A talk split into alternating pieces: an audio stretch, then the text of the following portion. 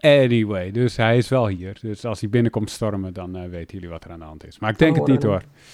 hij is al wat ouder, toch? Dus hij vindt het al lang relaxed dat de papa boven is en dat er geen zicht is op zijn... Ja, nou, de wifi, de wifi zal maar uitvallen. Dan uh, moet ik ineens weer naar beneden om het aan de praat te krijgen. Dan komt hij wel. Ja, dan komt hij wel. Bij ons wel tenminste. Ze komen nooit om extra groente en fruit te vragen, of wel? Maar wel als wifi eruit is, dan is het inderdaad... Dat, uh... Als de wifi het niet meer doet, dan is het meteen drama. Ja.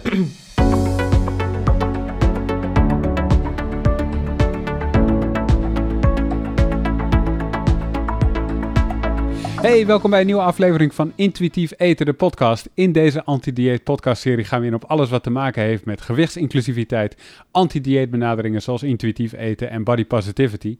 En vandaag hebben we weer uh, iemand in de show die we al eerder hebben gehad. Bart Bol natuurlijk. Ha. Hoi Bart. Hey, goeiedag Arnoud. Ik ben er nog steeds. Yes, elke keer erbij. En deze keer ook weer erbij, Diana van Dijken. Ja, en, goedemorgen. Uh, goedemorgen. En als je show 5 hebt geluisterd, dan, uh, dan, uh, dan weet je wie ze is, want dan heb je haar ook al gehoord. En ze is natuurlijk ook uh, docent van de Fundamentals Masterclass voor Professionals. Misschien gaan we daar nog even over hebben, maar vandaag staan eetbuien en intuïtief eten centraal.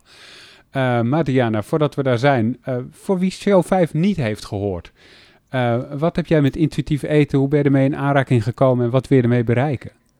Nou, ik ben uh, psycholoog, voedingspsycholoog. En uh, in mijn praktijk begeleid ik vrouwen die op welke manier dan ook een verstoorde relatie met eten hebben ontwikkeld. En om vanuit die verstoorde relatie weer naar een gezonde relatie te gaan, een rustige relatie en een relaxte relatie, um, ben ik op een gegeven moment ook intuïtief eten tegengekomen. En um, dat ben ik eigenlijk gaan combineren met dat wat ik al deed in mijn praktijk. Ik trok eigenlijk de conclusie dat de principes van intuïtief eten heel mooi aansloten bij wat ik in mijn praktijk eigenlijk al deed vanuit de psychologie mhm. van eetgedrag.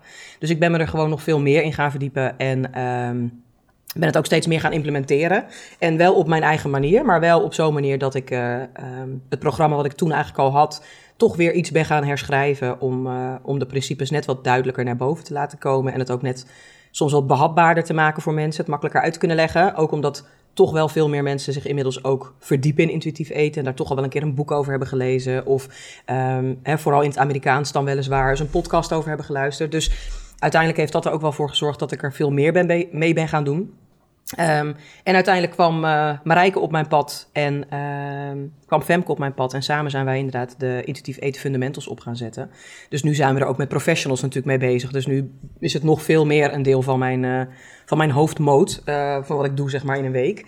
Maar ik, ja, ik gebruik het inmiddels sinds... Ehm, nou, ik denk dat het nu zo'n anderhalf tot twee jaar echt wel onderdeel is van hoe ik mijn, hoe ik mijn cliënten begeleid. En dat bevalt heel goed. En als je, want je bent nu psycholoog, zei je. Ja. Um, let je dan ook extra op de principes die uh, een psychologische uh, component hebben? En dat zijn er nogal wat. ja, en absoluut. Want ik, en ik combineer ze ook iets meer. Hè. In het boek zijn ze natuurlijk echt best wel in die tien basisprincipes opgesplitst. En uh, in mijn eigen praktijk combineer ik eigenlijk altijd bepaalde principes met elkaar. Waarvan ik gewoon merk dat als je die samen uitlegt. Um, en mensen daar ook gewoon oefeningen over laat doen, die eigenlijk beide facetten dan pakken, dan dan gaat het soms ook net wat makkelijker of net wat sneller. Hè, want ook niet iedereen heeft um, de ruimte om daar een half jaar of een jaar begeleiding voor, uh, voor in de hand te nemen, zeg maar. Dus dan kan ik ze in ieder geval een kickstart geven. En ik pak vooral natuurlijk heel erg de principes eruit die ook gaan over uh, de emotieregulatie, maar ook over het mentale stuk, hè, de restricties.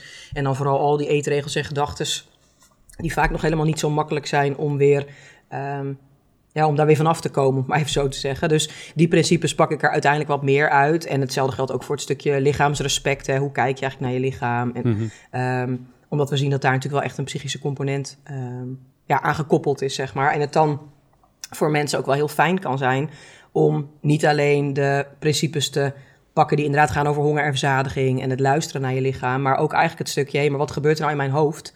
En snap ik eigenlijk wel wat er gebeurt in mijn hoofd? En hoe wil ik het eigenlijk graag zien? En wat is er dan nodig? Dus dan kom je toch inderdaad op dat psychische stukje. En dat is uiteindelijk, vind ik, ook het leukste stukje van de hele begeleiding. Um, want ja, daar zit natuurlijk en mijn kracht, want dat is de, de kant waar ik uiteindelijk uh, heel lang geleden al voor gekozen heb. Um, maar het is ook de kant waarbij je echt ziet dat als mensen daarmee aan de slag gaan, dat ze zichzelf gewoon beter gaan begrijpen. En dat maakt het zoveel makkelijker. Als je jezelf wat beter begrijpt, je snapt wat beter hoe je brein werkt en hoe bepaalde processen werken dan is dat niet alleen op het vlak van eten of intuïtief eten of op het vlak van je relatie met eten, maar dan merk je ook dat er bepaalde patronen zijn als het gewoon gaat over werk of over je relaties of hoe je met mensen om je heen omgaat. Ja, mensen leren zichzelf gewoon beter kennen en dat is altijd heel tof om te zien. En dat er kwartjes gaan vallen. Ja, inderdaad. En, straks gaan we het over eetbuien hebben. Maar eerst nog even een algemene vraag, omdat ik er gewoon nieuwsgierig naar ben. Wat, wat vinden eh, eh, mensen die jij behandelt nou het allermoeilijkste als het gaat over intuïtief eten? Welk van de principes of welke combinatie of welk element is nou echt het grootste obstakel? Nou, het begint eigenlijk voor heel veel vrouwen bij, uh, wat ook mooi, heel, heel mooi het eerste principe is, en dat is niet voor niks, die dieetbril afzetten. Um, heel veel vrouwen vinden het heel moeilijk om uh, dat ideaalbeeld, wat ze ergens nog voor ogen hebben, hè, dat slankere lichaam, om dat achter zich te laten als blijkt dat dat eigenlijk niet realistisch is. En dat heeft natuurlijk te maken met wat we in de maatschappij dan als schoonheidsideaal hebben. En hè, dat is natuurlijk in de loop der jaren ontzettend veranderd. Maar het is al wel heel lang toch meer slank dan dat we, uh, en dun dan dat we mensen um, heel erg waarderen die in een dikker lichaam zitten. Dus dat is eigenlijk voor heel veel vrouwen het moeilijkste stukje. Het daadwerkelijk afscheid nemen van dat droombeeld waarin jij slank in je bikini rondparadeert op het strand. Um, terwijl je inmiddels ook wel je realiseert dat alles wat je hebt gedaan om dat voor elkaar te krijgen, ook oprecht niet gelukt is. dus ergens weten die vrouwen inmiddels echt wel dat het niet makkelijk is en of dat het niet kan. Dat ze het wel keer op keer hebben bewezen dat ze kunnen afvallen, maar dat ze ook keer op keer weer aankomen, ongeacht hoe ze zijn afgevallen. Maar echt afscheid nemen van dat droombeeld, dat vinden heel veel vrouwen oprecht heel moeilijk. Want dan, um, ergens hebben heel veel vrouwen het idee, dan leg ik me er dus bij neer.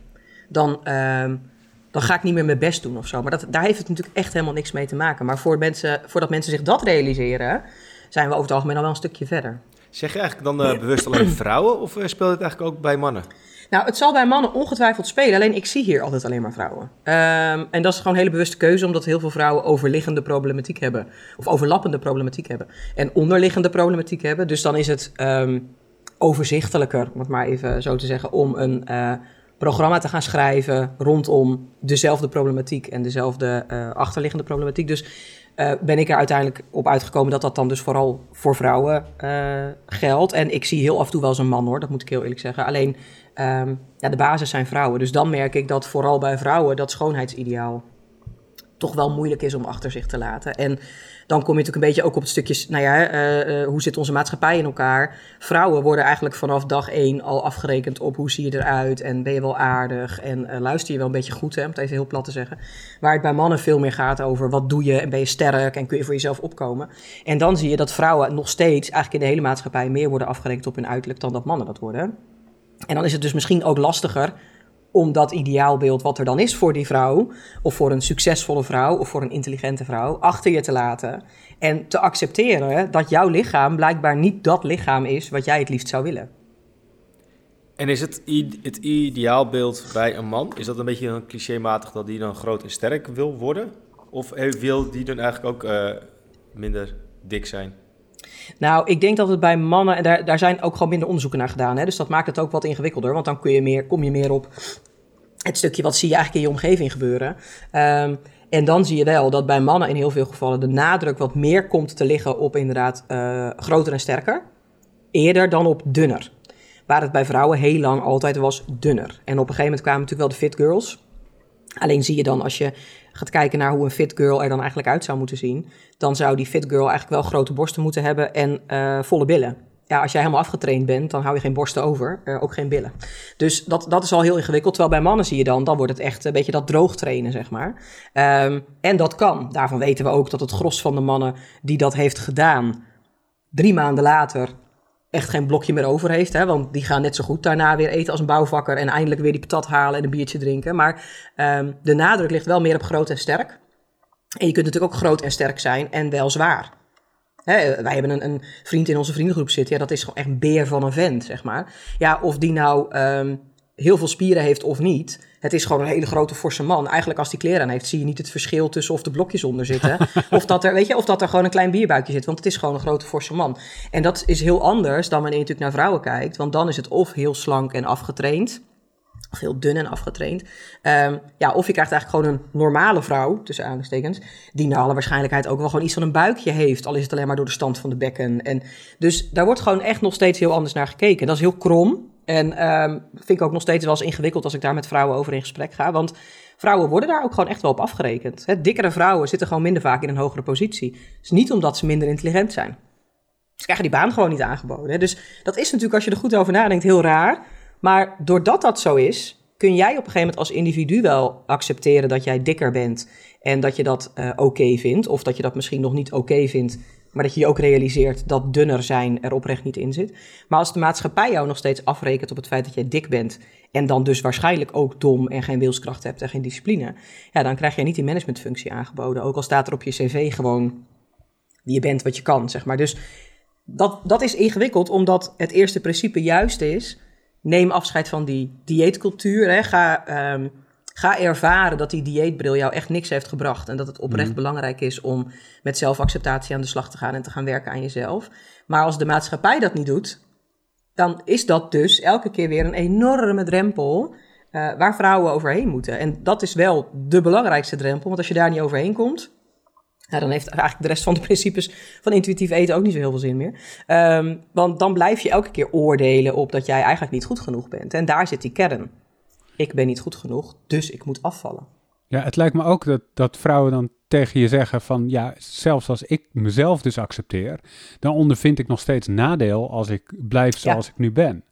Klopt. En dat maakt het dus extra lastig. Want als jij jezelf zou accepteren en de maatschappij accepteert jou als vanzelf mee, dan wordt het al een hele andere. Um, ja. Is een heel ander proces, zeg maar, om doorheen te gaan. Dan wanneer de mensen om jou heen, en dat zijn dan meestal niet de naasten, maar dat is dan meestal een kringetje, kringetje verder en eigenlijk de maatschappij in zijn geheel. Als die nog steeds um, blijven hameren op het feit dat het toch echt beter is als jij nog 20 kilo afvalt, dan kun jij jezelf wel accepteren. Maar dan wordt dat dus wel gewoon lastiger dan wanneer de mensen om je heen daar ook in meegaan. Ja, dan is het alsof je zelf de dieetbril eh, hebt afgezet, maar dan anderen nog steeds met die bril naar je kijken. De anderen lopen, ja, die hebben hem nog steeds op. En dat merken we wel gewoon heel erg in hoe de maatschappij in elkaar zit. Dat als individu kun je natuurlijk niet alles veranderen, maar het begint wel bij jou als individu. Dus wat ik hier met de vrouwen ook eigenlijk altijd probeer te doen, is in ieder geval gewoon gaan onderzoeken, joh, als we nou even die hele maatschappij buiten beschouwing houden, en we kijken puur even naar jouzelf. Wat heeft het je dan opgeleverd om al 33 eh, jaar bezig te zijn met lijnen en diëten? Of om al 18 jaar um, geen chocolade te mogen eten? Of hè, wat, wat heeft het jou opgeleverd? En um, hoe zou je het zelf liever willen zien? En wat we natuurlijk wel zien, is dat als mensen zichzelf op een gegeven moment echt voluit accepteren, dat er nog steeds een maatschappij kan zijn die daar een bepaald oordeel over heeft. Maar als je het dan van individu op individu op individu gaat bekijken, ik denk dat iedereen wel iemand in zijn omgeving heeft die uh, dik is of die dikker is. Maar waarvan je gewoon merkt, die zit super lekker in de vel of in zijn vel. Die geniet van het leven. Super waardevol persoon. En daarvan zie je niet eens meer, hè, bij wijze van spreken, of iemand dik is of dun. Maar dan heb je het over individuen bij elkaar. En als jij individuen om je heen hebt verzameld die daar ook, nou ja, misschien wat meer open in staan dan de standaard persoon uit de maatschappij. Dan is het wel makkelijker om dat stukje acceptatie ook door te voeren. Dus daarom zeggen we ook wel vaak: hè, zorg dat je een, uh, een tijdlijn hebt waarop je dus niet alleen maar hele dunne, um, slanke, blanke vrouwen voorbij ziet komen. Hè? Maar dat je dus een hele diverse tijdlijn hebt. Dat je diverse mensen om je heen verzamelt. Zodat je ook gaat zien dat het dus niet zo simpel is als er zijn dikke mensen en dunne mensen. Maar er zijn gewoon mensen in allerlei vormen en maten en achtergronden. Waardoor je veel meer open komt te staan voor het idee dat jij dan dus net zo goed goed genoeg bent. Hè? Als die ander goed genoeg is, dan kan jij dat ook zijn. Dus we raden mensen wel vaak aan om ook gewoon even iets verder te kijken dan alleen hun naaste kringetje. Ja, inderdaad. En um, uh, dat is dus waar, waar vrouwen het meest tegenaan lopen bij jou. Mm -hmm. Maar een ander onderwerp is natuurlijk eetbuien. Ja. Um, laten, we, laten we gewoon bij het begin beginnen. Wat bedoel je in dit verband met eetbuien? Nou, eetbuien is altijd een beetje een ingewikkelde term. Want als we natuurlijk heel officieel gaan kijken naar eetbuien, dan zou iemand een eetbuistoornis kunnen hebben. En die staat ook echt geregistreerd in, um, in de DSM, hè, in, het, in het mooie officiële handboek wat we in de psychologie en de psychiatrie gebruiken. En dan gaat het echt over klassieke eetbuien. En dan moet iemand aan bepaalde eisen voldoen voordat we dat een eetbuienstoornis noemen. Nou, over het algemeen is dat vrij rigoureus. En dan moeten er ehm, hele grote hoeveelheden in een hele korte tijd ehm, worden gegeten, bijvoorbeeld. En er zijn nog een aantal andere eisen. En dan heb je officieel uh, de eetbuienstoornis. Maar wat we zien is dat heel veel vrouwen, op welke manier dan ook, wel een soort van eetbuien hebben. Dus hier in de praktijk noem ik het altijd eetbuien tussen aanhalingstekens. Want um, het is dan misschien officieel geen klassieke eetbui zoals we dat in van die mooie boeken hebben beschreven. Maar op het moment dat jij gewoon veel meer eet of um, heel anders eet dan je eigenlijk wil, ja, dan zou je dat ook een eetbui kunnen noemen. Dus wij noemen het vaak eetbuien tussen aanhalingstekens, maar het gaat ook over snoepgedrag of over snaaigedrag. Maar eigenlijk alles, ik zeg altijd, het is alles wat je onder die noemer kan zetten van overeetgedrag. Je eet eigenlijk meer dan waar jij jezelf goed bij voelt. Je eet over je eigen grenzen heen. En dat kunnen je fysieke grenzen zijn. Je eet gewoon veel meer dan wat je lichaam eigenlijk aan kan. En dan ben je daarna misschien wel heel misselijk. Maar dat kan ook over je mentale grenzen zijn. Eigenlijk wil je helemaal niet zoveel eten. En um, wil je gewoon kunnen genieten van drie stukjes chocola. Maar wordt het elke keer een reep. dus dan nou ja, hebben we dat gegeven moment in samenspraak met een cliënt overigens, die het elke keer had over, ja, maar ik vind dat ik mezelf overeet. En toen zei ik, nou, vind ik eigenlijk wel een mooie term, wat bedoel je daarmee? En zij gaf inderdaad heel duidelijk aan, ik eet of over mijn fysieke grenzen heen, of ik eet over mijn mentale grenzen heen. En dat bevalt me niet. Dus sindsdien gebruik ik in de praktijk ook de term overeetgedrag. um, want toen dacht ik, dat vat het eigenlijk wel heel mooi samen. Want als jij wil genieten van een koekje, maar het wordt altijd een hele rol, of het worden er altijd zes, en eigenlijk voel je je daar niet goed bij, dan is dat in de klassieke zin van het woord geen eetbui. Je hebt zes koekjes gegeten. Maar um, als jij het ervaart als ik ben op dat moment eigenlijk de controle kwijt, dan ervaar je het dus wel als een eetbui. Want dat niet die controle hebben, tussen aanhalingstekens, dat is natuurlijk een heel belangrijk concept van jezelf overeten of een eetbui hebben. Dat je eigenlijk het idee hebt dat je niet meer kan stoppen. Om wat voor reden dan ook. Dus ik probeer even de, de, de, het samen te vatten om de grens aan te geven. Een echte eetbuistoornis, dat is heel zeldzaam, als ik je goed begrijp. En... Nou, het is niet per se zeldzaam, alleen het moet wel, dan moet je wel echt aan redelijk specifieke eisen voldoen. Dus het is wel de meest voorkomende eet, eetstoornis die we dan hebben, als we hem mhm. heel klassiek gaan bekijken. Alleen heel veel vrouwen die eigenlijk last hebben van eetbuien voldoen niet aan die eisen. Maar een eetstoornis die wordt gediagnosticeerd door de huisarts? Nou, een huisarts mag het niet diagnosticeren. Die mag wel, denk, die mag wel aangeven, joh, ik, ik, ik heb het idee dat iets niet helemaal goed gaat. En dan wordt iemand doorgestuurd naar een, um, in de meeste gevallen psychiater. Of een GZ-psycholoog, klinisch psycholoog, een hoofdbehandelaar in ieder geval. En die gaat dan aan de hand van testjes uh, vaststellen of iemand echt een officiële eetstoornis heeft. Ook daar zijn best wel discussies over, want daar zijn ook weer richtlijnen die daarin staan waarvan je misschien kunt betwijfelen of dat nou... Uh, de meest belangrijke richtlijnen zijn. Als we kijken bijvoorbeeld naar anorexia, even een heel klein zijstraatje. Um, dan wordt iemand eigenlijk alleen maar gediagnosticeerd met anorexia als iemand ernstig overgewicht heeft. Terwijl er ook mensen zijn die dan zogezegd overgewicht hebben, tussen aanhalingstekens, die net zo goed anorexia hebben. Dus ook daar is discussie over. Gelukkig wordt daar ook wel over gesproken in de psychiatrie. Maar daar moet eigenlijk wel een psychiater of een GZ-psycholoog, klinisch psycholoog aan te pas komen om echt een eetstoornis vast te stellen.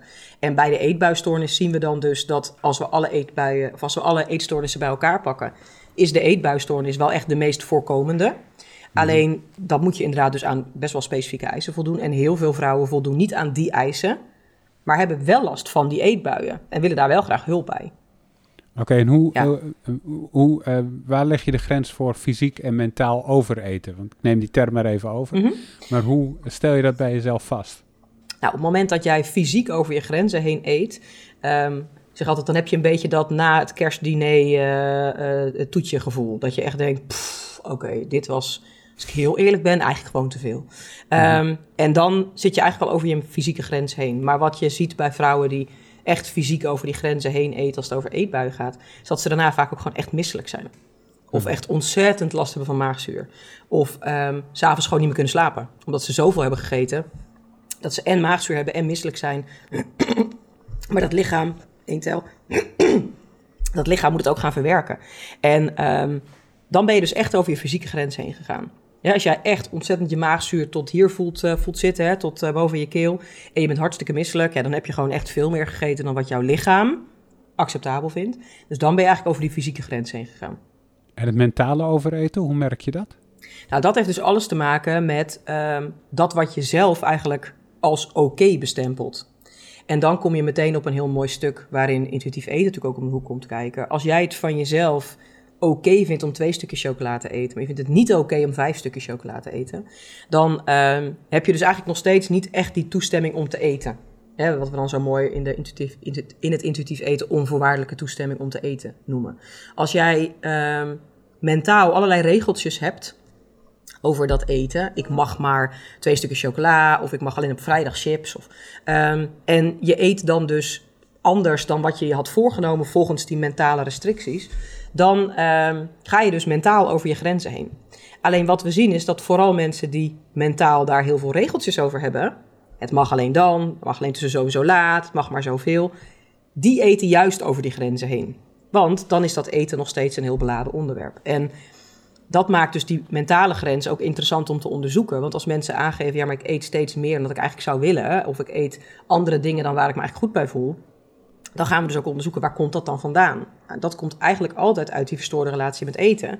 En dat mensen dus heel veel regeltjes hebben rondom dat eten, die eigenlijk gewoon veel te ingewikkeld zijn om allemaal op te volgen. En juist daarom gaan ze eten.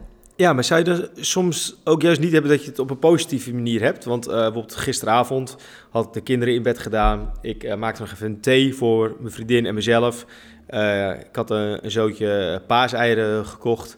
Dus toen ging ik kijken van hoeveel, hoeveel zal ik er meenemen. Toen dacht ik, nou, ik vind drie wel een mooi aantal. Ja. Er waren best wel van die grotere paaseieren. Mm -hmm. Dus toen heb ik er drie voor mijn vriendin gepakt en drie voor, voor mezelf. Dan heb ik toch eigenlijk ook wel een soort van nog wel een regel voor mezelf, toch? Dan heb ik geen onvoorwaardelijk, want ik had weer naar boven kunnen gaan. En dan pak mm -hmm. ik nog een keer, althans, ja. boven is bij mij de keuken. dus ja. niet uh, dat ik naar uh, mijn slaapkamer ga. Uit je nachtkastje? Ja. Nee, nee, precies. Ik slaap uh, onder water, maar... Uh, mensen denken, hé, hoe slaapt hij? Oké, okay, ik slaap...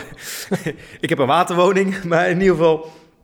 Ik heb dan toch wel op een bepaalde manier geen onvoorwaardelijke ja, toegang tot eten, of noem je dat? De ja, kijk, de toegang is er sowieso, hè, want je hebt ze in huis, dus je kunt ook gewoon weer teruglopen naar de keuken en dan pak je ze. Mm-hmm. Maar die toestemming zit hem heel erg in het feit dat op het moment dat jij iets, uh, iets lekkers pakt, wat het ook is, um, dat je uh, er altijd voor kunt kiezen om een handje te pakken of dat je de hele bak meeneemt. Hè, dat, dat is in principe gewoon een keuzemoment. En um, als jij op een relaxte manier met eten omgaat en um, je vindt het oké om drie paaseieren te eten, maar je zou het ook oké vinden om gewoon terug te lopen naar de keuken en nog een keer drie te pakken, dan heb je eigenlijk wel die onvoorwaardelijke toestemming. Hè? Je vindt het ook oké als het er meer zijn.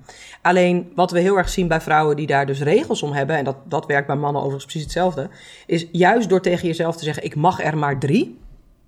Drie is oké, meer mag niet, of het mag alleen op vrijdagavond, maakt dat er een uh, een ander proces op gang komt. Namelijk dat wij ergens ook gewoon een, uh, ik zeg altijd maar, een, een, poppetje in ons hoofd hebben zitten. Die is heel autonoom. Die wil graag zelf besluiten wat er wel en niet kan en wel of niet mag. En die wordt op een gegeven moment heel opstandig op het moment dat jij zegt, ik mag maar drie paaseieren. He, dan komt dat stemmetje naar drie paaseieren en die zegt, hoezo mag jij er maar drie? Je kunt er toch ook zes eten? Of negen? Waarom zou dat niet mogen? En dan komt er een soort van opstandig gevoel naar boven, wat eigenlijk maakt dat de kans groot is dat je meer eieren gaat eten. Als jij sowieso gewoon 100 paaseieren van jezelf mag eten, bij wijze van spreken. Um, maar je eet ze totdat je ze um, minder lekker begint te vinden. Of totdat je denkt, nou, voegt ook niet zoveel meer toe. Dan zijn het er misschien drie, misschien zijn het er ook vijf. Daar kom je pas achter op het moment dat je dat gaat uitproberen. Alleen als de regels er zijn, dan zien we vaak dat het best wel strikte regels zijn. En dat die regels juist in de hand werken dat we er of meer van gaan eten. Want hoezo mag ik er eigenlijk maar drie? Of dat het uitlokt dat het dus vrijdagavond is. En op vrijdagavond mag je chips.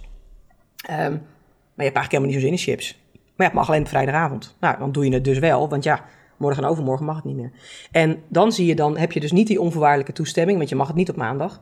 Um, en je zou ook niet een tweede handje chips mogen pakken. Of, en dat werkt eigenlijk heel opstandig gedrag in de hand. En als we dus kijken naar die mentale restricties, of die mentale... Um, het mentale overeten, over die grens heen gaan, dan is het eerste wat ik met vrouwen en dus ook met de enkele man die ik hier dan zie uh, in beeld ga brengen is, maar wanneer is het volgens jou dan oké? Want ergens zit er dus een voorbehoud in jouw toestemming om dat te mogen eten. En zolang dat voorbehoud erin zit, is de kans juist groter dat je ook over die grenzen heen eet. Dus laten we dan eerst eens gaan onderzoeken waar dat vandaan komt. Maar waar, wat is dan de optimale situatie waar je, waar je heen zou willen gaan? Laten we even naar de paaseitjes van Bart teruggaan. Ja. Daar, daar zaten we. Moet hij een hele grote bak neerzetten waar 200 paaseieren in zitten en zie maar hoeveel je eet? Is dat de optimale situatie? Of moet hij ze helemaal niet meer in huis willen halen? Wat is, wat is, wat is optimaal aan het einde van, eh, van, van dit hele proces? Nou, als iemand daadwerkelijk in het proces zit, hè, want dat is natuurlijk wel ervan uitgaande dat jij überhaupt een, uh, een moeizame relatie met eten hebt of hebt gehad, of een stoorrelatie hebt gehad. Um, dan zou het eigenlijk zo moeten zijn dat je ten eerste op het moment dat je denkt, goh, ik lust eigenlijk wel wat lekkers, um, eens even bij jezelf gaat onderzoeken waar heb ik dan echt zin in, hè? wat vind ik dan echt lekker en wat, wat smaakt mij dan echt. Um, en ook wat is op dit moment dan echt hetgene waar ik onwijs veel zin in heb.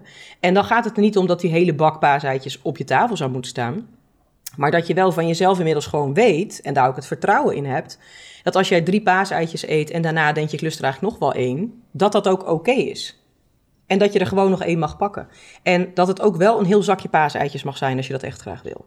Alleen wat we heel duidelijk zien bij uh, mensen die in dit proces zeg maar stappen, is dat dat in het begin in veel gevallen ook maakt dat ze dus een hele zak paaseitjes leeg eten. Mm Want hé, hey, oh, nu mag het. Dat mocht voorheen nooit. Um, maar waarom eten ze het dan? Vanuit het nu mag het principe. Niet vanuit, ik heb er nu ongelooflijk veel zin in en ik wil graag een hele zak paaseitjes eten. Dan is het nog veel meer het nu mag het, dus nu doe ik het ook. En pas na verloop van tijd komt eigenlijk een beetje het acclimatiseren aan... Ja, ik kan ze natuurlijk altijd eten als ik dat wil. En ik mag ze ook altijd eten als ik dat wil. Maar wil ik er eigenlijk wel zoveel eten? Heb ik wel zoveel zin in zoveel paaseitjes? En dat betekent niet per se dat je het altijd als hele schaal naast je neer hoeft te zetten. Want dan, weet je, vaak stimuleren we daar ook een soort van gedachteloos eten mee. Weet je, zet een klein bakje M&M's naast je neer als je een film zit te kijken en die gaat leeg. Zet een grote bak M&M's naast je neer, gaat die ook leeg. Want dan is de aandacht helemaal niet bij dat eten. Maar um, de toestemming zit hem vooral in het feit dat je prima kan zeggen... ik pak eerst drie eitjes, want ik denk eigenlijk dat ik daar wel genoeg aan heb... En na drie eitjes um, merken bij jezelf, ik zou er best nog één lusten. En dat ook oké vinden. En dat ook niet veroordelen en niet zeggen, zie ja, wat stom, ik had ook maar één eitje mogen nemen. Nee, je mag ook nog een tweede eitje, je mag nog een derde eitje, je mag nog een zesde eitje. Maar wil jij ook nog dat zesde paaseitje? En daar zit veel meer de sleutel in het daadwerkelijk onderzoeken. Waar heb ik nou op dat moment ook echt zin in? En smaakt dat zesde eitje nog net zo lekker als dat eerste eitje? Nou, soms wel, soms niet. Nou, is dat wel zo, neem er vooral nog één. Smaakt die inmiddels eigenlijk niet meer zo? Ja, dan is dat misschien ook een teken van je systeem dat het wel leuk is geweest. Maar, en ik blijf even bij de paaseitjes, want ik vind zo'n heerlijk mooi, eh, seizoensgebonden goed voorbeeld. En ze eten ook zo lekker. Ja, en ze eten ook seizoensgebonden, ze liggen al drie weken in ja, ja, ja, begint, Eind januari lagen ze bij ons in de Albert Heijn. Ja. Daarom. Maar um, um, jij ziet heel veel uh, cliënten, dus jij weet dit. Als je het loslaat en je zegt van mensen hebben de mentale regel, als ze bij je binnenkomen, maximaal drie mm -hmm. paaseitjes. Ja. Prima. Um, en ze laten het los en dan eten ze een tijdje misschien veel meer. Mm -hmm. Wat, waar is de balans waar ze op uitkomen? Komen ze dan rond die drie uit? Komen ze hoger uit? Komen ze lager uit? Ja, dat verschilt heel erg per persoon. Er zijn mensen die dan eigenlijk gewoon meer paaseitjes blijven eten dan dat ze voorheen deden. Uh, omdat ze toch de conclusie trekken, ik heb dit zo gemist in die 33 jaar dat het niet mocht. uh, dat ze misschien ook wel drie jaar nodig hebben om eindelijk los te komen tussen aanleidingstekens van die paaseitjes. Um, dus dat verschilt echt heel erg. Alleen wat we wel zien is dat eigenlijk de vrouwen die... Um, die zichzelf die toestemming geven om het gewoon altijd te mogen eten, dat die uiteindelijk eigenlijk op een patroon uitkomen waar ze gewoon blij mee zijn. En voor de een betekent dat ik pak wel een keer een koekje bij de thee. En dat vind ik super lekker. Voor een ander betekent dat misschien wel dat koekje bij de thee neem ik eigenlijk nooit meer, want daar zat voor mij helemaal niet echt een genotsfactor in. Dus dat, dat kun je ook eigenlijk niet van tevoren vaststellen. Alleen zien we wel dat het na verloop van tijd, en bij de ene is dat na een paar weken, bij de ander is dat na een paar maanden, moeten we ook eerlijk in zijn, um, dat het wel stabiliseert. Gewoon omdat als het altijd mag, en je kunt het altijd eten, en je hebt het een poosje heel veel gegeten, ja, op een gegeven moment komen die paaseitjes ook gewoon je neus uit. en dus dan, je, ja. je, je, wij hebben natuurlijk allemaal heel erg de behoefte ook aan, um, aan variatie en afwisseling, ook in ons smaakpalet, zeg maar. Dus op het moment dat jij keer op keer die paaseitjes zit te eten, ja, je kunt ook honderd verschillende smaken paaseitjes kopen tegenwoordig, hè, dus dat maakt het gewenningsproces misschien iets ingewikkelder dan als je gewoon alleen melk, wit en puur hebt. Um, maar het is toch elke keer wel een soort van hetzelfde. En dan wordt het op een gegeven moment steeds minder aantrekkelijk, want het mag altijd. Het, de, dat echte um, speciale gaat er ook af. Als je het hele jaar door pepernoten eet, dan liggen die pepernoten met Sinterklaas in de winkel. Dan denk je, ja, die heb ik het hele jaar al gegeten. Ja. Dus dan is de, die drang naar, oh, dat wil ik, ja, die, die sterft ook gewoon langzaamaan af. En ergens vind ik dat soms ook wel eens een beetje zonde. Want als jij dus um, heel veel dingen hebt die je eigenlijk heel lekker vindt. En die eet je een periode superveel. Um, ik heb dat gehad met, met gewoon naturel chips. Dat vind ik lekker. Maar dat heb ik een poosje zoveel gegeten. Dat als er nu naturel chips in de la liggen, dan denk je, ja, gadverdamme, dat hoef ik echt niet. en dat vind ik ergens gewoon zonde, want ik vond dat echt heel lekker. Dus, ja. En hetzelfde met chocola. Ik ben gek op chocola, maar inmiddels... Ja, ik heb in mijn leven ook al heel veel chocola gegeten. Ik heb daar ook nooit moeilijk over gedaan. Maar het betekent wel dat er nu wel echt hele bijzondere, lekkere, speciale chocola moet liggen. Voordat ik denk, ik pak een stukje chocola. Want anders denk je, ja, ja, daar weet ik ook al van hoe het smaakt. Dus dat vind ik soms wel eens jammer. Want het, het echte genotstukje gaat er stiekem ook wel een beetje vanaf. Ja. Het, en waar komt het dan je noemt het eetbui tussen aanhalingstekens, dus ook dat neem ik over. Waar komt dat nou vandaan? Want je hebt al een paar keer gezegd dat het komt wel een beetje voort uit een moeizame relatie met eten. Maar waar zit dat dan in? Wat is dat precies? Nou, in de hierbij in de praktijk maak ik altijd onderscheid in vijf soorten eetbuien. En je kunt op allerlei verschillende manieren onderscheid aanbrengen in eetbuien. Maar het helpt soms voor um, het proces waar vrouwen doorheen moeten, om daar een beetje een lijn in uit te zetten. Dus ik heb ervoor gekozen om hem op te splitsen in vijf verschillende soorten eetbuien. Um, en dan gaan we eigenlijk gewoon onderzoeken op het moment dat iemand dus merkt, hey, ik eet meer dan ik eigenlijk wil, ik eet anders dan ik eigenlijk wil, of ik voel die drang om een keukenkastje in te duiken. Um, op welke van die vijf vlakken er op dat moment iets speelt. Of dat ze vast kunnen stellen of er op een van die vijf vlakken misschien een bepaalde behoefte is waar niet aan tegemoet wordt gekomen. Waardoor je dat eigenlijk gaat opvullen met eten. Um, en dan maken we inderdaad onderscheid in een fysieke eetbui. En je kan natuurlijk gewoon uh, te weinig gegeten hebben overdag. Mm Waardoor je in de loop van de middag of in de loop van de avond eigenlijk gewoon honger krijgt. Maar geen boterhammen met kaas meer gaat staan klaarmaken, maar een keukenkastje induikt. Ja, op het moment dat jouw lichaam fysiek eigenlijk gewoon vraagt om voeding. Um, of om vezels of om vitamines en mineralen. En um, je pakt een koekje. Ja, dan kan je serieus een heel rol koek opeten zonder dat je echt het idee hebt dat je hebt gegeten. Dus dan heb je daarna eigenlijk nog steeds honger. Um, dus het fysieke stukje vind ik altijd wel interessant om mee te nemen. Omdat we gewoon zien dat heel veel vrouwen, en dat doen vooral vrouwen, die zetten zichzelf op een soort van um, max wat ze overdag mogen eten. Alleen voor heel veel vrouwen is dat gewoon oprecht niet genoeg. Dus als jij de hele dag te weinig eet, ja, dan komt er een moment, en dat kan s'avonds zijn, maar dat kan natuurlijk ook na een dag of vier zijn, waarop je soort van losgaat op de mergpijpjes en dan eigenlijk niet snapt waarom je dat doet. Maar dan is het gewoon je lichaam wat zegt, ja, er moet nu gewoon eten in. Bij voorkeur eten wat snel energie levert, lekker veel calorieën. Nou ja, dan zit je dus op een koekje en dan niet één koekje, maar veel. Of op de mergpijpjes, of de chips, of de cake, of de taart, zeg maar. Dus dat stuk van fysiek vind ik altijd interessant om met mensen te onderzoeken. Maar ook het stuk um, vermoeidheid.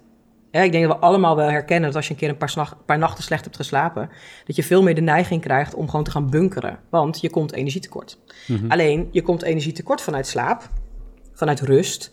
Um, maar dat kun je, tussen aanhalingstekens, in veel gevallen overdag niet opvangen door extra te gaan slapen. Want je bent aan het werk of de kinderen lopen gewoon om je heen of je zit in de auto.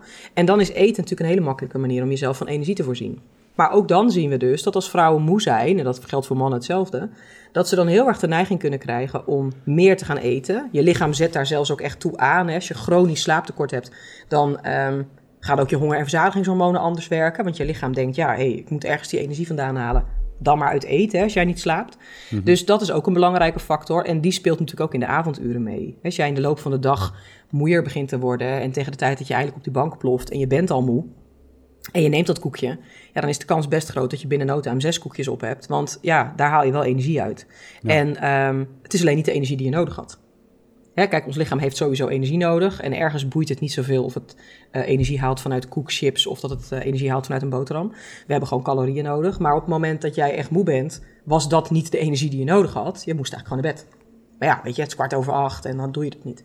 Dus dat vind ik altijd een hele belangrijke van de fysieke component. Enerzijds, heb je wel voldoende gegeten?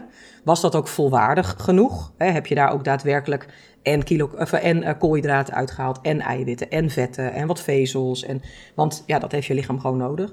En heb je inderdaad ook wel voldoende geslapen?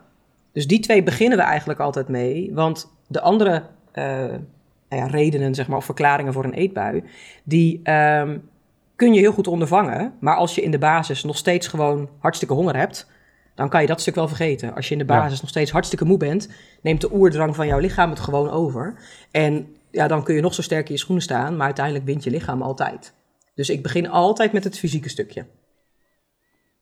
Oké, wat zijn de overige drie? Want je hebt er nu nou, twee daarnaast hebben we, ja, we beginnen met fysiek. Daarnaast hebben we emotioneel, mentaal en hormonaal. Hè? Even mhm. voor de, de vier categorieën. Daarna hebben we ook nog disbalans. Als we dan kijken naar het stukje emotioneel. Nou, daar hebben we het natuurlijk in de vorige podcast over gehad. Hè? Die ging uh, over emotie eten, waar ik aan heb meegewerkt. Nou, we zien natuurlijk gewoon dat heel veel vrouwen vanuit emotie toch die neiging hebben dat te dempen of te doven. Um, en dan gaan eten. En dan in de meeste gevallen niet losgaan op een bak snoeptomaatjes of uh, bleekselderij, maar dan inderdaad dus wel gaan voor het roomijs, de M&M'tjes en de chipjes. En dat heeft natuurlijk gewoon alles te maken met dat dempingsproces. Hè? Eigenlijk niet stil willen staan bij die emoties. Liever willen genieten en daar niet bij stil willen staan. Nou, dat is een hele belangrijke component. Alleen wat we inderdaad zien, en daar hebben we het natuurlijk kort in de vorige podcast ook over gehad. Er zijn best wel veel vrouwen die denken, ik ben een emotieeter. Maar als we het dan gaan onderzoeken, blijkt dat ze in de basis ook gewoon veel te weinig eten. Mhm. En dan kan je wel het idee hebben, ik ben een emotieeter. Maar als jij ook gewoon constant honger hebt, is de kans dat je dat, dat ook aanzet tot veel meer snoepen dan je misschien wil als je je niet zo lekker voelt. Natuurlijk heel groot. Maar die, kijken, die onderzoeken we altijd wel. Nou, de mentale hebben we het natuurlijk eigenlijk net al een beetje over gehad. Hè. Dat zijn dus die restricties. Op het moment dat jij allerlei regels hebt over eten, wat wel mag, wat niet mag, wanneer het wel mag, hoeveel je wel mag, dan maak je het jezelf eigenlijk ongelooflijk moeilijk. Omdat uiteindelijk dat hele systeem denkt: hoezo heb jij zoveel regels? Doe mij gewoon een hele zak chips. En dat mag ook op maandag. Maar dan eten vrouwen in veel gevallen op zo'n moment veel meer dan waar ze zich goed bij voelen, omdat het dan ook echt over die grens heen gaat. Hè. Dan is het ook niet meer, het zijn twee stukjes chocola het zijn er zes. Maar dan is het bijvoorbeeld meteen een hele reep. En eigenlijk voelen ze zich niet lekker na die hele reep. Ja, ook fysiek voelen ze zich vaak niet lekker na zo'n hele reep. Dus het mentale heeft inderdaad echt te maken met die gedachten over eten, die eetregels die we kunnen hebben. Het dus niet die onvoorwaardelijke toestemming ervaren om gewoon een hele bak bonbons leeg te mogen eten als je dat zou willen. Dus die nemen we ook mee. Maar dat zijn ook de gedachten als ehm, nou ja, nu kan het, nu mag het. Maar ook, um, ja, dat bord moet wel leeg. Hè, daar zitten ook gewoon regels van vroeger bijvoorbeeld in. Het is onbeleefd om nee te zeggen als iemand je iets aanbiedt. Ja, maar ze hebben het speciaal voor mij gemaakt. Of, um, maar dat leidt er in veel gevallen wel toe dat vrouwen zich dan naderhand toch vervelend voelen over dat eten. Omdat het eigenlijk niet was omdat ze er zelf onwijs veel zin in hadden of behoefte aan hadden. Maar omdat ze zich hebben laten leiden door wat andere mensen van ze verwachten. Of um, nou ja, de regels die je hebt meegekregen van huis uit. Maar ook, want jij gaf uh, straks het voorbeeld, hè, zou die het dan bijvoorbeeld niet in huis moeten halen?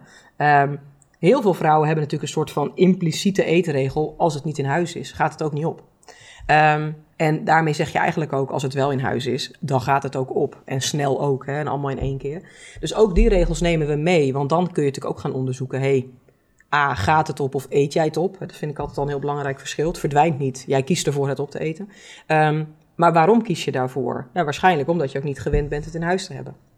En dus ook dat is weer dat echte mentale stukje. Nou, hormonaal, ja, het zegt het al, hè, daar hebben mannen dan toch voor, hun, voor hun heel fijn, voor ons soms helaas geen last van. Um, ja, rondom je menstruatie, rondom de overgang, als die hormonen gewoon gekke dingen aan het doen zijn, dan, um, ja, dan krijg je gewoon meer behoefte aan eten. En in veel gevallen ook vooral behoefte aan calorierijk eten. Je lichaam is hard aan het werk, dat wil eigenlijk graag wat meer energie. En wij zijn dat ook een soort van gaan vertalen naar, daar hoort dan chocola bij. Of, um, maar chocola is gewoon een product waar lekker veel calorieën in zitten. Dus ergens is dat waar je lichaam om vraagt. Alleen het is ook een gewenningsproces om dan voor die chocola te gaan. Um, maar die hormonen stimuleren ook die andere drie. Want op het moment dat jij um, net voor je menstruatie zit of in je menstruatie zit, ben je ook gewoon moe. Nou, vanuit die vermoeidheid wil je ook eten. Um, tijdens die hormooncyclus zijn er dagen dat je je gewoon ongelooflijk onzeker voelt over jezelf. Of depressief bent, of depressief tussen aanhalingstekens. Maar dat je je down voelt, dat je niet lekker in je vel zit. Ja, als je dan de neiging hebt om vanuit emoties ook te gaan eten, is de kans best groot dat het dat weer aanzwengelt. En juist rondom die menstruatie zijn we vaak ook wat, nou, dat noemen we dan rigide, wat strikter in onze gedachten. Dus als jij nog heel erg vast zit in die cirkel van al die eetregels en gedachten, heb je daar waarschijnlijk rondom die menstruatieperiode, of als je richting de overgang gaat, ook meer last van. Dus die stimuleren elkaar heel erg. En dat zijn eigenlijk de vier dingen waarvan we zeggen, ja, dat kun je eigenlijk allemaal vanuit je hoofd of vanuit je lichaam um, aanvoelen. Dus je hebt eigenlijk een behoefte aan eten, maar je krijgt een eetbui waarin je chocola of chips eet. Je bent eigenlijk heel moe, dus je hebt behoefte aan rust. Maar vervolgens ga je voor te eten. Nou, bij die emoties hetzelfde. Eigenlijk zou die emotie er mogen zijn. Daar is de behoefte, daar ligt ook de behoefte. Maar dat willen we niet. Dus we gaan eten. En vanuit het mentale, eigenlijk is de behoefte er dat er rust is rondom eten. Niet zo hoeft na te denken over eten, dat je niet zo moeilijk hoeft te doen. Maar vervolgens wordt het een eetbui. Nou, bij hormonaal is de behoefte eigenlijk vooral rust, uh, ontspanning. Uh, nou ja, we zeggen ook wel eens een beetje warmte, lekker met een dekentje, een pot thee en Netflix op de bank. Alleen je vertaalt het naar eten. Nou, de vijfde categorie heeft veel meer te maken met gedrag.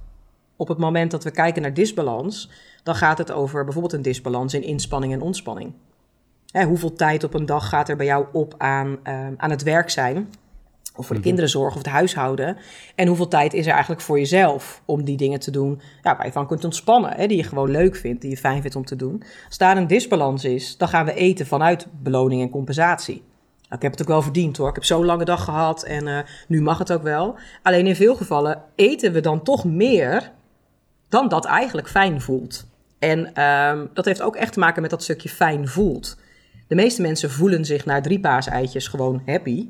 En na een hele zak eigenlijk niet meer. Dus dat heeft echt ook te maken met wat het dan voor je systeem doet.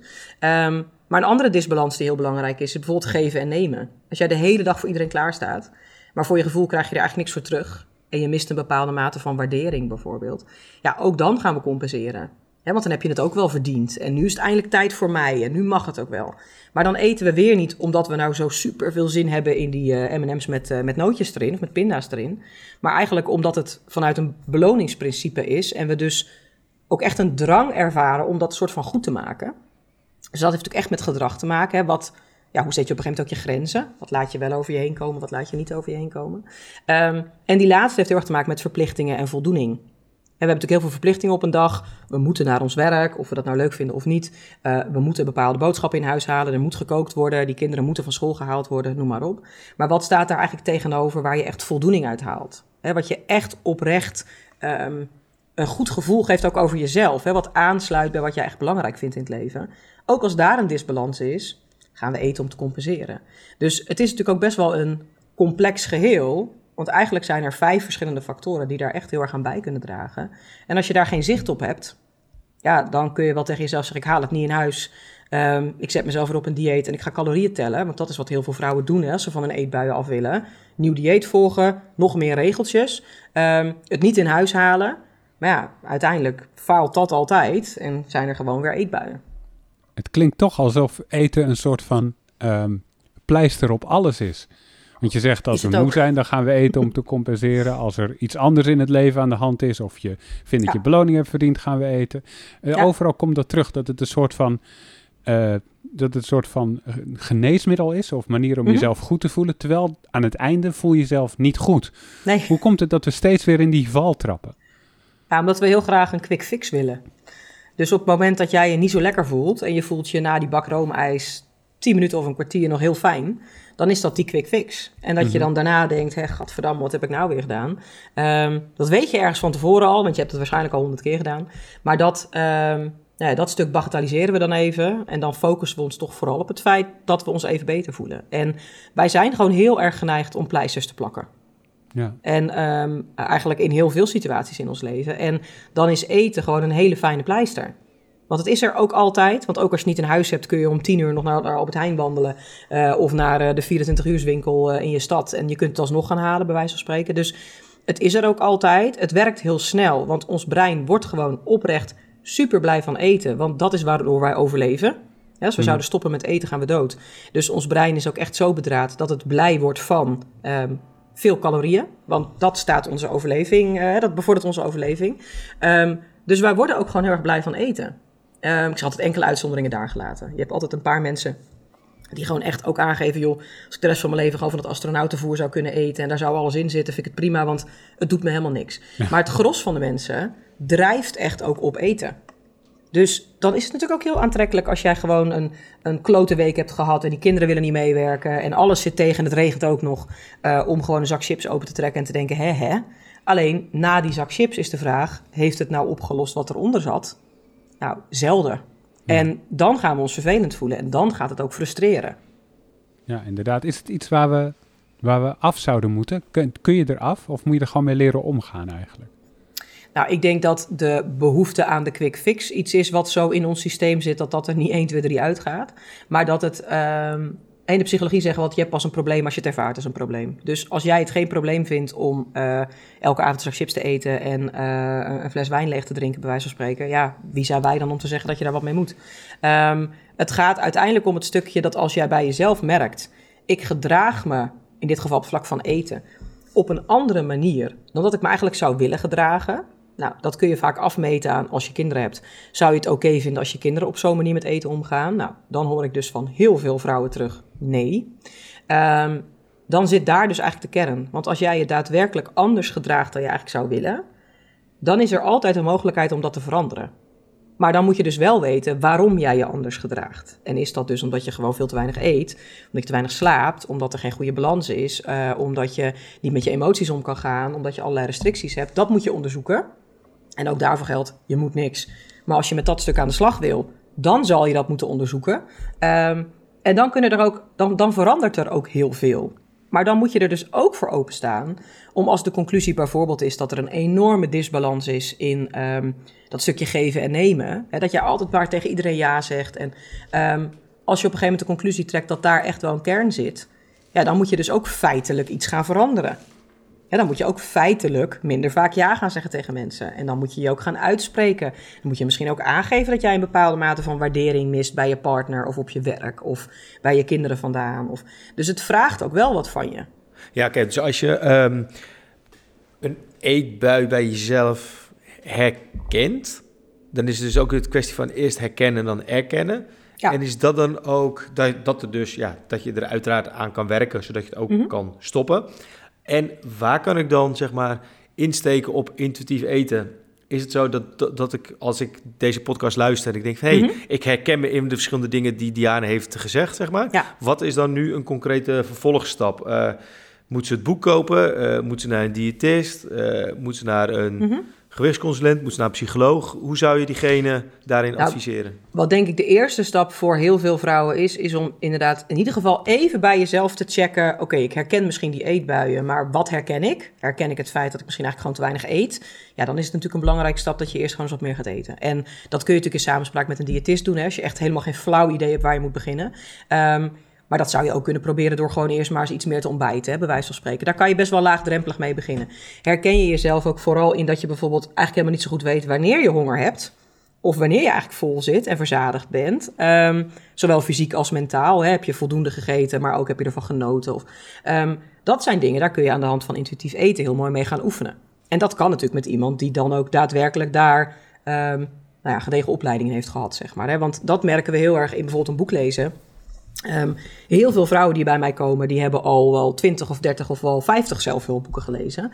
Maar de vertaalslag maken vanuit zo'n zelfhulpboek naar hoe ga ik dat dan doen, dat is voor heel veel mensen best wel lastig. Nou, daar is dan nu, uh, hè, wat dat betreft, al heel gunstig ook het intuïtief eten werkboek bijgekomen. Hè. Dan kan je dus echt oefeningen gaan doen en die helpen al heel erg voor het stukje inzicht. Alleen wat we merken is dat heel veel mensen net wat meer nodig hebben dan alleen dat inzicht. En ze hebben ook die vertaalslag nodig. En ja, weet je, dan is het gewoon heel fijn als iemand met je meedenkt. Want in veel gevallen zit je zelf in je eigen blinde vlek. En zie je het soms ook gewoon echt niet meer. Dus waar je dan ook op vastloopt, of dat nou het stukje honger en verzadiging is, of het is het stukje emotieregulatie, of het is loskomen van die mentale restricties. Hè, je hebt die onvoorwaardelijke toestemming niet. Um, of je zit nog heel erg vast in, ik ga dat wel doen als ik eerst ben afgevallen. Hè, dus dan ga ik eerst mezelf op een dieet zetten en dan hoop ik dat het allemaal wel goed komt. Ja, dan is het misschien wel heel waardevol om eens om je heen te kijken of er niet iemand is die je daar goed bij kan helpen. En um, er zijn coaches die daarin opgeleid zijn, er zijn psychologen die erin opgeleid zijn, er zijn diëtisten die erin opgeleid zijn. Um, en ook gewichtsconsulenten die erin opgeleid zijn. Dus in feite kun je heel laagdrempelig ergens wel iemand vinden um, die daar ook echt verstand van heeft. En het als we in de psychologie kijken, dan heb je natuurlijk altijd de ene psycholoog specialiseert zich in dat en de ander specialiseert zich in dat. En um, ik krijg hier heel veel vrouwen binnen die zijn al lang bij een psycholoog geweest. Maar dat was een psycholoog die eigenlijk geen kennis heeft van eetproblematiek of van de psychologie van eetgedrag. Of, en dan mis je dus de aansluiting. Als ik een angststoornis heb, maar ik ga naar een algemeen psycholoog toe die eigenlijk nooit met angststoornissen werkt, dan krijg ik daar niet de juiste hulp. Want iemand heeft zich daar gewoon niet goed genoeg in verdiept. En dat hoeft ook niet, kan ook niet, je kunt je niet in alles verdiepen. Maar dan zit je niet op de juiste plek. Dus op het moment dat jij daar begeleiding bij wil hebben en je gaat naar een algemeen diëtist of een algemeen gewichtsconsulent of een algemeen leefstijlcoach die niks heeft gedaan met intuïtief eten of met de psychologie van eetgedrag of met eetproblematiek, überhaupt bij wijze van spreken nooit gehoord heeft van wat een gezonde relatie met eten is, ja, dan ga je daar niet op de juiste plek zijn. Dus het is wel, die aansluiting moet natuurlijk wel kloppen. Ja. Oké, okay. Denk, thanks. Ja, dit lijkt me een, ja. uh, een goed moment om een, om een punt te zetten, inderdaad. Bart, zijn er nog dingen vanuit het Centrum voor Intuïtief Eten die je nog even wil noemen tot slot van deze podcast? Nou, eigenlijk nog even een, een linkje naar de voedingsprofessionals. Dat we um, in mei en juni hebben we de tweede editie van de Fundamentals-serie. Dat is de online masterclass. Dat is een, een driedelige online webinarserie, waarvan Diane en Femke allebei de docent zijn. dus dat is eigenlijk met name voor de voedingsprofessionals om zichzelf meer te gaan verdiepen ja, in de principes van intuïtief eten. En daarnaast natuurlijk, mocht je zelf ja, consument zijn, om het zo te zeggen, of particulier, net hoe je het wil noemen, kan je natuurlijk altijd even op de site kijken of je misschien wil starten met het basisboek. Of dat je gelijk zegt, ik ga naar het werkboek. Uh, ja, die twee mogelijkheden zijn er. En we hebben ook eind van het jaar starten we met één op één coaching. groepscoaching zit ook nog in de pijplijn. En ja, houd zeker in de gaten. We zijn, er komen nog genoeg dingen dit jaar voor de consument beschikbaar. Yes, dan rest mij nog om te zeggen, als je dit nou een leuke, interessante podcast vindt, Geef ons dan uh, sterretjes in, in Apple Podcast of Spotify. Dat kan allebei tegenwoordig. Um, en en subscribe op de feed. Dus dan klik je even op het knopje. Dan zorg je dat elke nieuwe aflevering gelijk bovenaan in je lijst verschijnt. Kun je gelijk luisteren. dankjewel Bart voor je aanwezigheid. Ja, en nog even één laatste tip. Hè. Mocht je als luisteraar denken van... goh, ik heb nog een bepaald onderwerp... die ik uh, specifiek een keer wil laten bespreken... bij Diane in de show of bij Femke of bij Diede...